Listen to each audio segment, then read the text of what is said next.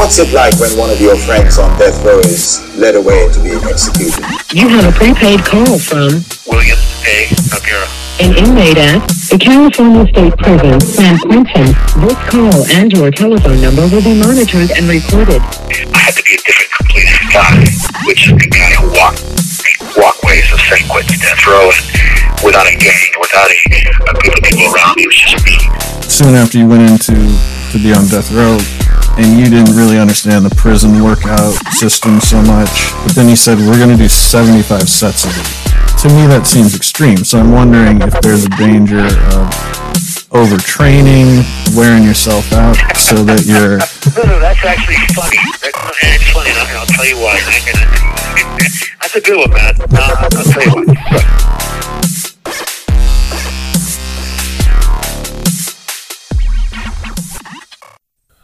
Welcome to Death Row Diaries, the only podcast hosted live from Death Row. I am Matt Ralston. and I'm William Aguirre.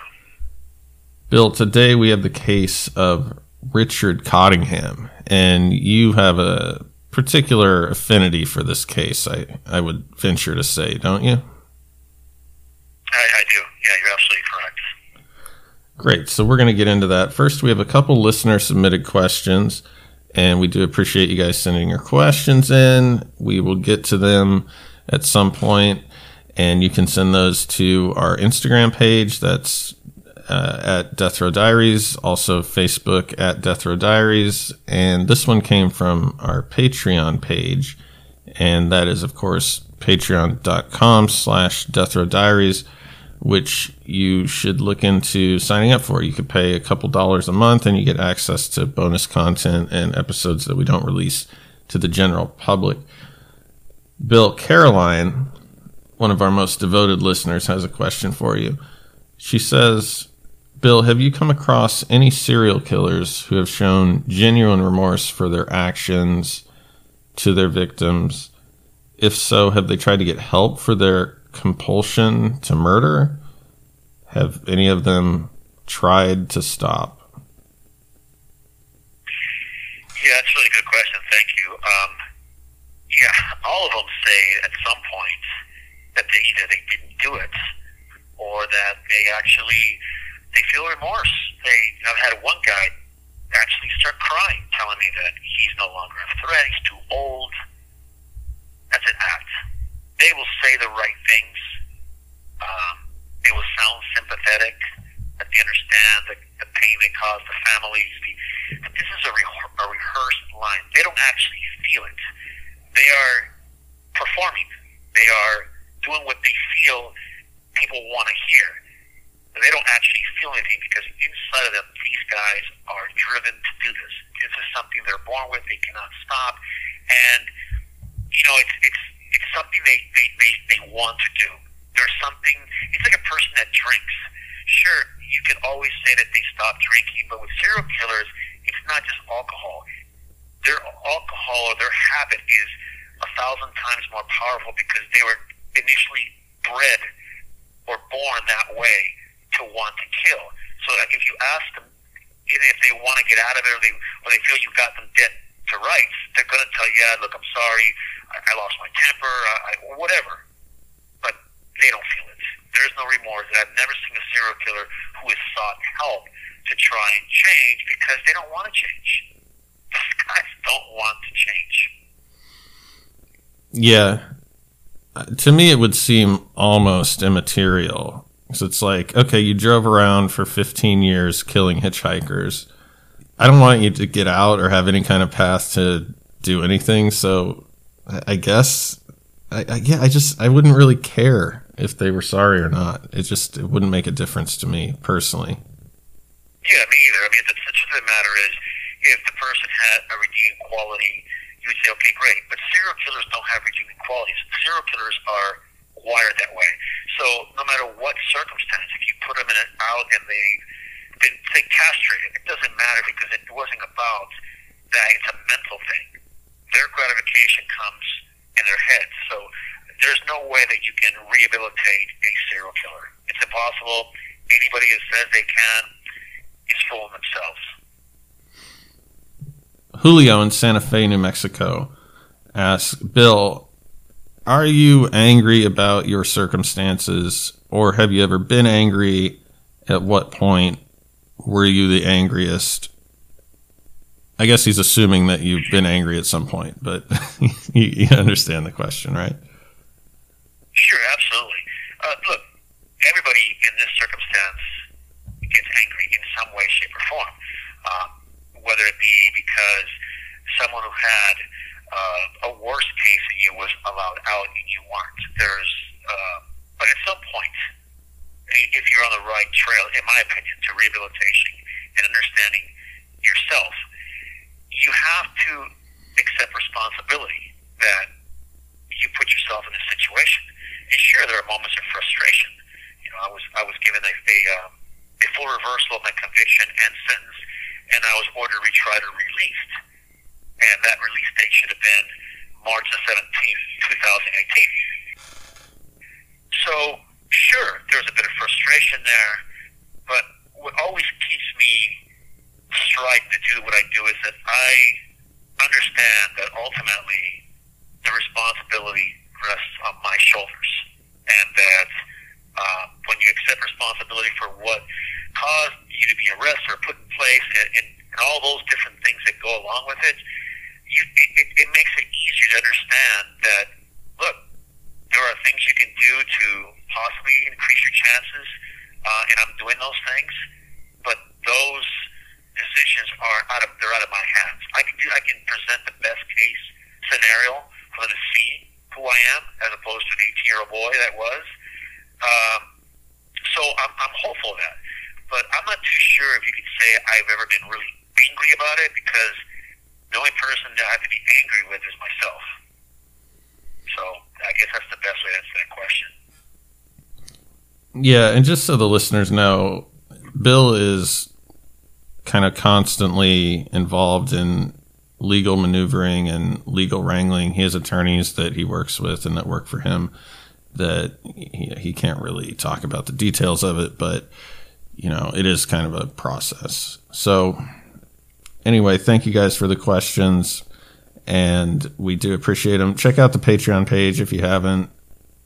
So, Bill, let's get into Richard Cottingham. He's known as the Torso Killer, the Times Square Killer, because he's a New York, New Jersey guy, and he was operating in the early 80s and up to the mid 80s and killing an untold amount of people. And we don't really know how many. So, I guess, like usual, should we start with his upbringing? I can't find anything weird here at all. Not to say that nothing happened, but I can't find it in my research. Ah, well, have no fear. I am here.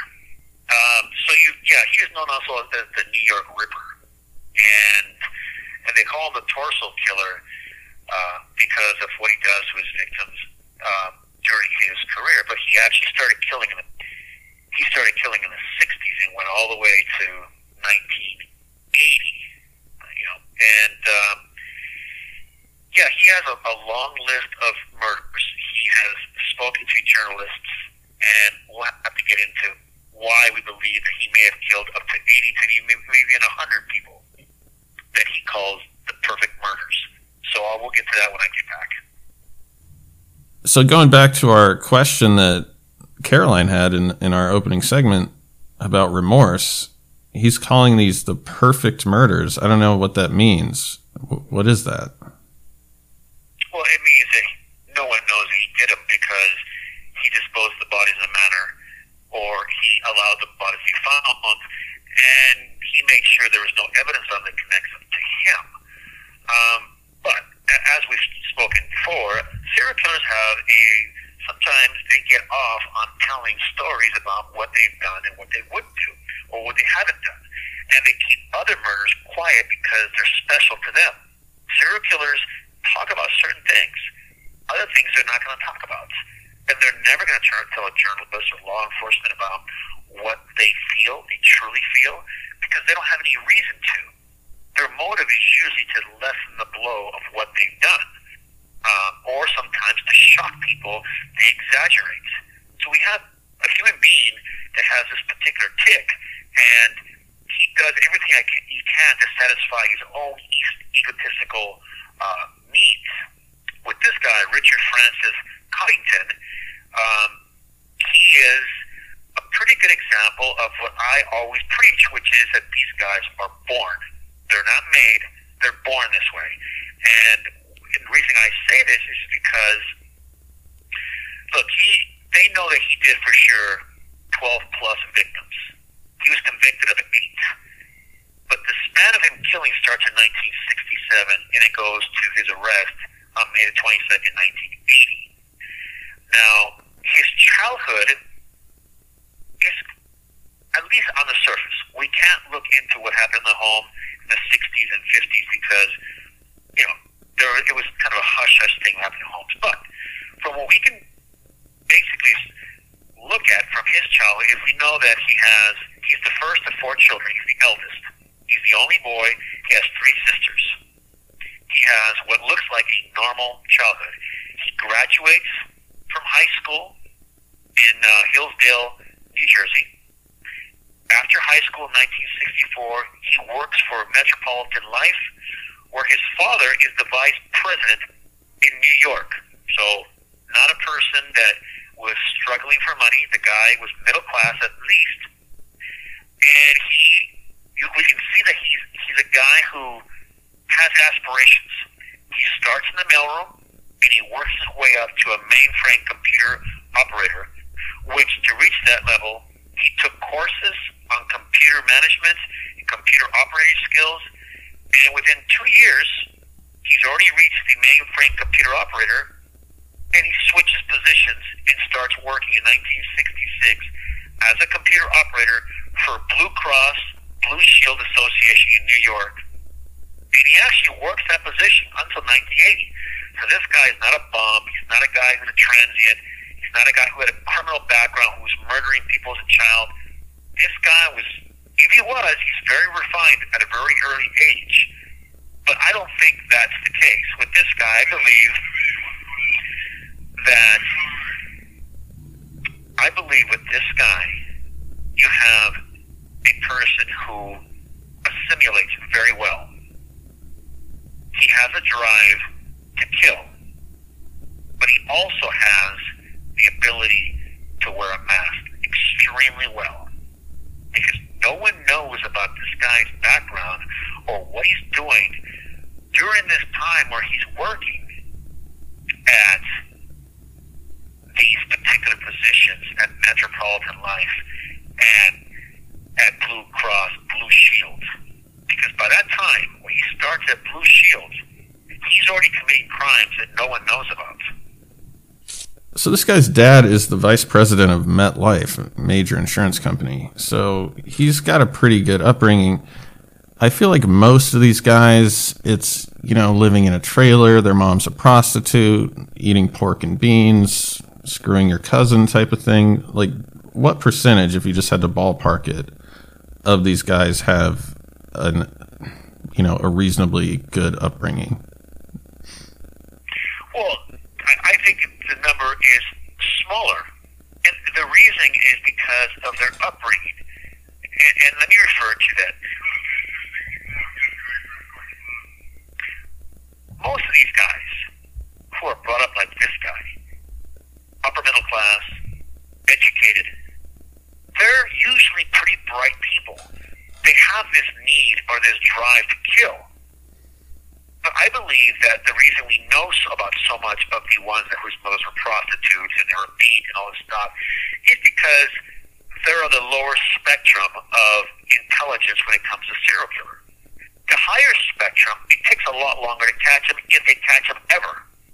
That's why we know about the ones that were abused, all this stuff, because they're, they seem to be at the lower spectrum of the intelligence level. And that's why the numbers are deceptive. This guy, he's not a brainiac. He's not a, he's not a rocket scientist, but he's bright. He knows what he's doing. He's very good at covering his tracks. And look, here's a tidbit of information that I'm sure no one knew about. Listen to this.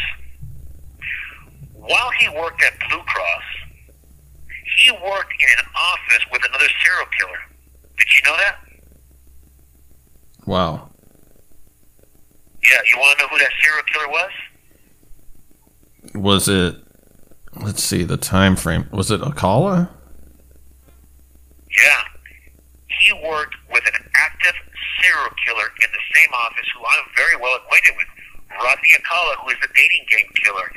He was also already on the run because he had raped and brutally attacked a young child in Los Angeles.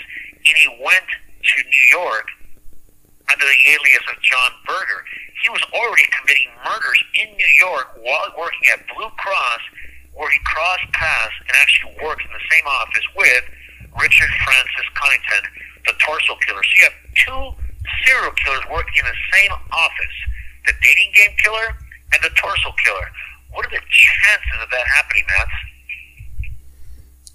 They're low, but we do see this occasionally. Like when we covered when we covered Harrison Graham, he was the kind of crackhead housing insecure guy in Philadelphia who was killing people and he lived like a block away from Gary Heidnik and on this show if you listen to that episode I had never seen this covered anywhere that that Graham attended Heidnik's church once. There was a photo of them together. And so we do see this, and I don't know if it's just a matter of raw numbers and that it's just a coincidence, or if these guys have an understanding, if they can spot each other, if they talk about these things in the parking lot and kind of encourage each other. I don't know. I'm kind of leaning towards that maybe they usually do. Yeah, it's it's more feasible when you have two lunatics at a crazy church that attracts nuts and weirdos, and I can see that. But to be working at an office, Blue Cross, where there is no relation, there's no obsessive behavior, cults, or anything else, and the two really well-known serial killers are living there, I mean, working there, it's pretty incredible. Now, you know, I don't know how much of a behavioral expert Rodney Alcala is or Cunnington. They hunt people, so they understand people's habits. They, they because they're hunters. That's what they do. Could they know, or possibly could they have known that the other one may have been involved in something different? You know, it, it, it's it's food for thought. I would lean towards that. Yeah, it's like a gang a gang member recognizes another gang member. A bank robber usually recognizes another person who is into stealing things or armed robberies. Or you can usually tell the types with serial killers who are rapists, child molesters. Was there a conversation in that same office? I'd say so. Is there a possibility they compared notes? Possibly. The chances are there. And as I said, people of a certain type recognize other people. It's not very uncommon.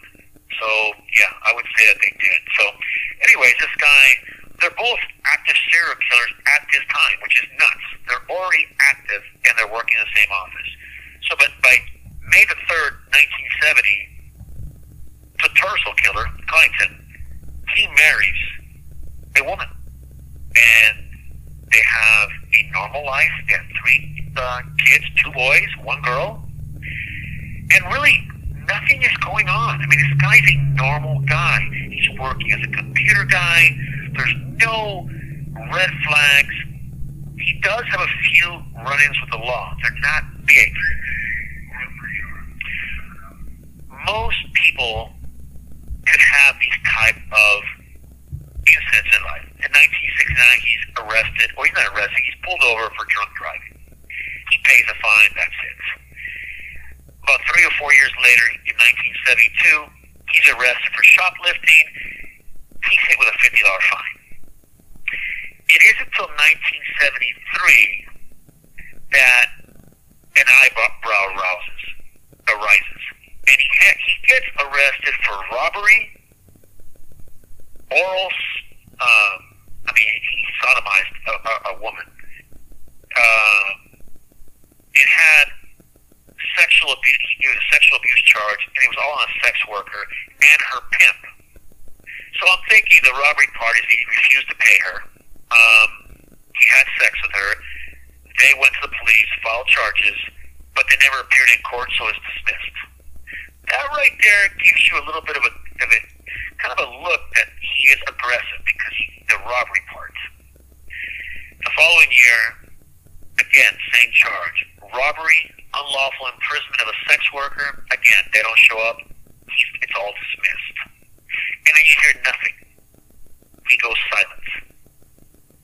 But we know that five years prior to this, six years prior to this, he was already murdering people. He, those days were off days for him. He he got involved in a situation where a pimp came in and tried to force the situation, and they got into a confrontation. But let's look at his history of who he killed and how he stalked and killed women for the better part that we that people know of of 13 to 15 years. Well, with these petty crimes, I feel like it's kind of weirder than you're giving it credit for because. Hold on for this helicopter. I don't know what it's doing. It's like right overhead right now. It's looking for you. But like, you know, when people talk about NFL players, it seems like every week, it seems like every week some guy's punching his wife or doing something insane. And then you go, all right, well, these guys actually commit less crimes than the non NFL demographic. But then you got to point out, okay, but these guys are making seven figures a year. And people that make that kind of money hardly ever do this kind of stuff because they're removed from it. They don't have a motive, a motivation. So I think it is weird that he's engaging in these things. I, I think it's highly uncommon. Well, yeah, of course it is. But people that frequent prostitutes usually have confrontations. Let me get a call back. Okay. Yeah, go ahead. Okay, so yeah, the confrontation with these sex workers can be looked at kind of in a different way. Sure, the sex part, the abuse, you know, the robbery with a pimp. It seems to be a confrontation between him and a sex worker who probably said a certain price, and of course he doesn't agree, he doesn't want to pay, and you get a confrontation. I, I think it raises an eyebrow because sure, it puts him in, in the vicinity of sex workers. That's number one. It happens twice, 73 and 74. But prior to that, 69, drunk driving, not that big of a deal. Shoplifting, get a $50 fine, and getting a stick of gum. It's not that uncommon. But what is uncommon is that when he does get put in or arrested for these things or least given a fine them, he is already a serial killer. In 1967 is he kills his first person. He's 21 years of age. He's still working with his father at MetLife. He is already killing. Here's his first murder, October 1967. He strangled Nancy Schiava Vogel. Er, well, her name is Nancy Schiava Vogel. She's 29 years old. She's the married mother of two. She's found nude, hands tied in front of her, under a blanket, under behind the passenger side of her car in Ridgefield Park in New Jersey.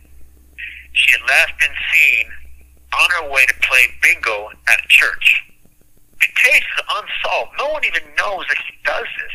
And this is what I keep preaching about these serial killers. It takes decades sometimes for law enforcement to catch up to the guys that did it. And usually it's because they confess to it for whatever reason. So this is his first murder. And we have to, because it happened, happened in 1967, we're talking about it now. But this guy is prolific. His second murder, 1968, 23-year-old Diane Cusick. She's found raped, beaten, strangled in the backseat of a car and found near Green Acres Mall in Valley Stream, New York. Again, no one knows it's him. That's his second murder. We don't hear about this till 2022. Now think about it. He kills her in 1968. The case has not been brought against him till this year. And the only reason it came to his attention or that he did it was DNA. But it took nearly 50, what did take 50 years to catch this guy on this case. And there are very few cases like this that after so many years, the evidence is still preserved enough to charge these guys with. That's why I say when guys say, well, look, these are the only, someone says, well, this guy, John Blow, killed 10 people. He started in 1965. That is so inaccurate. It's so inaccurate because these killers don't just start off being perfect killers that don't make mistakes. And when they do get caught for a case, it's impossible to say that's just their first murder. They thought this guy didn't kill anybody until the 70s. But here we are in 1968. DNA proves it. He had already killed two people by 19 that we know of. Okay, so we have to fast forward because it was in 2014 that after being in prison for decades, that he decides to speak to a Bergen County prosecutor, uh, prosecutor's uh, detective, and kind of start telling his story about who he really killed between 1967 and 1969, because no one had any idea about it.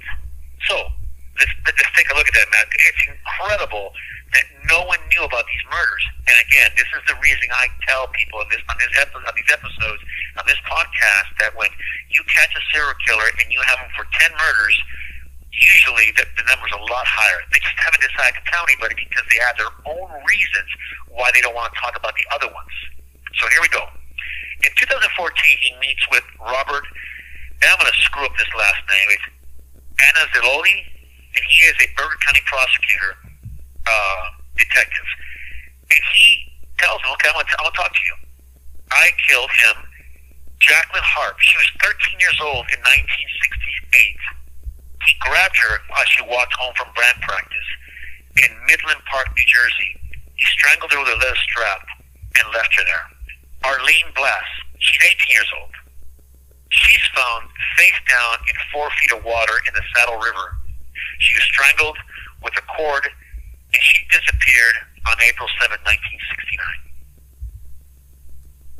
Denise Falasca, she was 15 abducted in July 14, 1969, while walking to a friend's home in Emerson, New Jersey.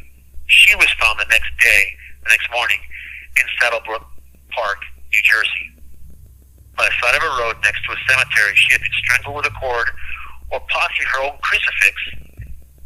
And she, this was kept from the public except for the family of the victim these three cases when he actually confessed in, 19, in 2014. Law enforcement had no idea these cases existed. None. And then in April of 2021, he actually then confesses. He confesses to a double abduction, rape, and drowning murders of teenagers Lorraine Kelly, who was 16, and Mary Pryor, 17, in Montville, New Jersey and it was one of the most notorious cold cases that no one had been able to solve. And he was the guy who did it. He'd been in prison for decades before he actually came forward and said, "Hey, I'm the one who did this stuff, and you guys had no idea." Can you imagine this stuff? Yeah, it's pretty insane. I'm trying to get a handle on this guy's personality. I guess I'm making the assumption that because he's kind of a computer dork, that he is this kind of timid, nebbish, mild mannered guy. But on the other hand, he's like getting into confrontations with pimps and prostitutes. So is he like if you had a conversation with him, is he mild mannered or is he kind of like twitchy and just stereotypically psychotic or somewhere in between? No, I think that he's perfectly normal. He wears a mask that no one can really see under. He's very good at what he does so good, in fact, that he worked at MetLife. He worked at Blue Cross with no problems. He had never problems with his coworkers.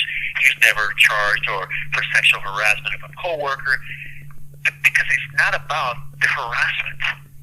For him, is he sexualizes the murder.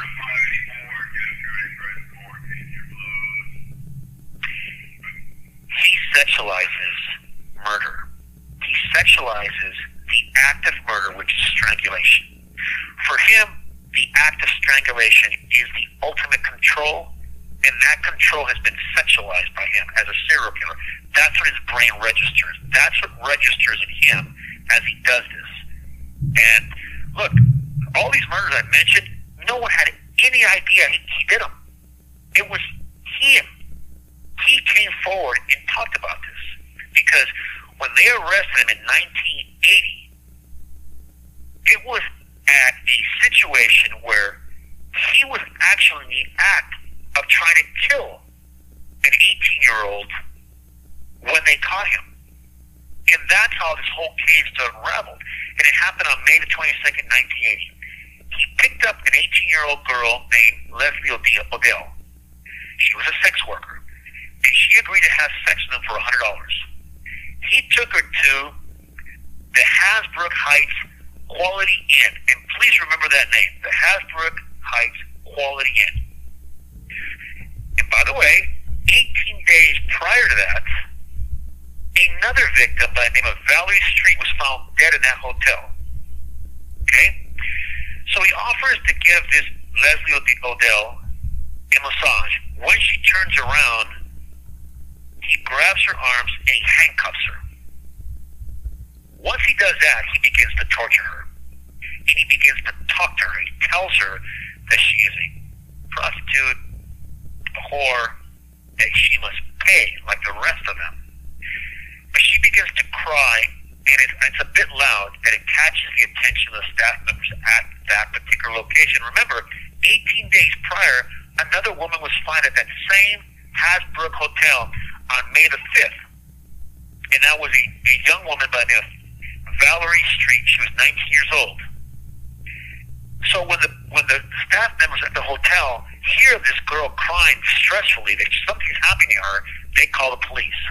The police smash into the front to the door and they find him on top of the girl trying to kill her. He's already tortured her. He's cut her. He's done all kinds, and he is arrested immediately. So as you can see, this guy was on a tear. Okay, so once he's in jail, they they charge him because the pattern exists. They charge him with five murders that happened between 1977 and 1980. Those other murders that happened in the 60s and early 70s, no one had any idea about them. So they charge him with this for, for, the, for the murder of Marianne Carr. She's 26 year old. She's an X-ray technician, and she's found beaten and strangled in a parking lot. And guess where, ladies and gentlemen? The Quality Inn in Hasbrouck. Okay, this is 1977, and she had been abducted from a, a, a uh, from the Little Ferry apartment building, where actually Cottingham lived with his wife. So he takes her, he kills her in 1977, and there are his MO, which is handcuffs. There's uh, residue of tape on her mouth, and the case is cold for several years. You have no idea who's done it. Then, in 1979, firemen respond to the Travel Inn Motel near Times Square. And this is where already got the name, the Times Square Killer. When they get there, they find in the hotel room two bodies. One of them is Deedeh Goodarzi, and another woman is, is unidentified. The reason they can't identify these women and they don't identify Dita Gasari till later is because he has removed their heads and their hands. Hence the reason he gets the name the Torso Killer. This became a very famous case. They found these bodies. He had doused them in, in lighter fluid and lit them on fire. Okay, so that case happens, and it turns out it's him. The reason it became a very big thing is because as he leaves the scene in 1979, he runs into Peter uh, Peter Vronsky, And he is a historian that later writes a book about serial killers and really paves the way for these interviews in prison where Cottingham starts confessing these other murders. And he admits then at that interview, years later, that he severed the head, the arms of these two ladies in the hotel room because he knew the victims. And the victim, Vida, had been seen with him the night prior. So they would connect him to the murders. That's why he cut their heads off. But it doesn't end there. As I mentioned, on November the 5th, 1980, he kills Valerie Street at the Quality Inn Hotel. He has a thing about this Quality Inn Hotel. And she's found with handcuffs. Obviously, the handcuffs, there's the first and only time that he leaves a piece of evidence. It is 1980, and it's a fingerprint. He left it on the handcuffs, and she died of strangulation. She had been cut. She had been tortured. Same place as Mary Car- Mary Ann Carr, and then of course of Leslie Odell, the same place, the same hotel. Let me call back. Hey, man. Yeah. So if you wanted to book a room at this Hasbrouck Heights Quality Inn, say this Saturday, Bill, how much do you think that would set you back? Oh, you know, I have no freaking idea. A hotel room when I was I was out in 1983 was probably what 25 bucks, 20 bucks. I have no idea. Oh man, things have changed. Yeah, I was surprised it was this cheap. It's 240. Two hundred and forty dollars. Yeah, for the Quality Inn. It's terrible. What, It- what do they? What is that? Is that just a mattress? You get like breakfast, a continental breakfast or something? 'Cause that's a lot of money for a hotel. I'd rather sleep in my car. Well, it's because the same companies own all the hotels and they're engaged in price fixing. We used to have something called antitrust laws that were enforced, and that would take care of this problem. Anyway, let's not go off on a tangent. So, Bill, where do we go from here? Well, it's it's a pattern that I'm, I'm looking at here. In in the month of May, he's you know he's killed obviously uh, Valerie Street. He lives at the same hotel, and then on May the fifteenth, he well he, kills Jean Regner, and she strangled her throat is cut in the Seville Hotel. But with this one, he cuts off her breasts and poses them on the headboard of the bed and then sets the house, the room and mattress on fire, similar to the torso killings at the um, at the motel near Times Square, which was the Travel Inn. He sets a hotel room on fire. So he's is he just trying to get Yeah. caught at this point? You know, I don't, I, I really don't know the reason, but he, his MO seems to be to set the mattress on fire. He puts lighter fluid on it where the body's at, and he lights it on fire. He's probably thinking to get rid of all evidence that ties him to it. But unfortunately for him, ten days prior to that, he had killed Valerie Street, and he left a pair of handcuffs on her, and he left his thumbprint on it. And that's how they connected all these cases to him, because when he's finally picked up on May the 22nd, uh, 22nd of the same year for trying to kill Leslie Odell, when he's arrested, the other murders that all happened at the Quality Inn are tied to him because that fingerprint they left basically a few days prior to that. So this guy, in the last that last year of 1980, we have three homicides within 15 days of each other. And of course, when he gets arrested, he starts talking. This is several decades later. He starts admitting to all these other murders, which I mentioned at the beginning of the episode, which was um, uh, Nancy uh, Vogel, Diane Cusick, Jacqueline Harp, Irene Bass, Denise Falasca, uh, the teenagers Lorianne Kelly, Mary Pryor, and it's just it's a huge list. But they never charged him with them. So when they do get him for these five murders, he's ultimately convicted, and he's saying it's not him. They have the wrong guy, and all this stuff that they always say. It takes him a few decades that then he starts to talk about what he really did. And when he begins to talk and he gives details that no one knew, they compare his DNA, and it turns out that he was him. But I would be very cautious in believing, oh, okay, well, he's, he's confessed these 12 murders or whatever that number it is, and that's great. We've solved these cases. But remember what I said and what I cautioned.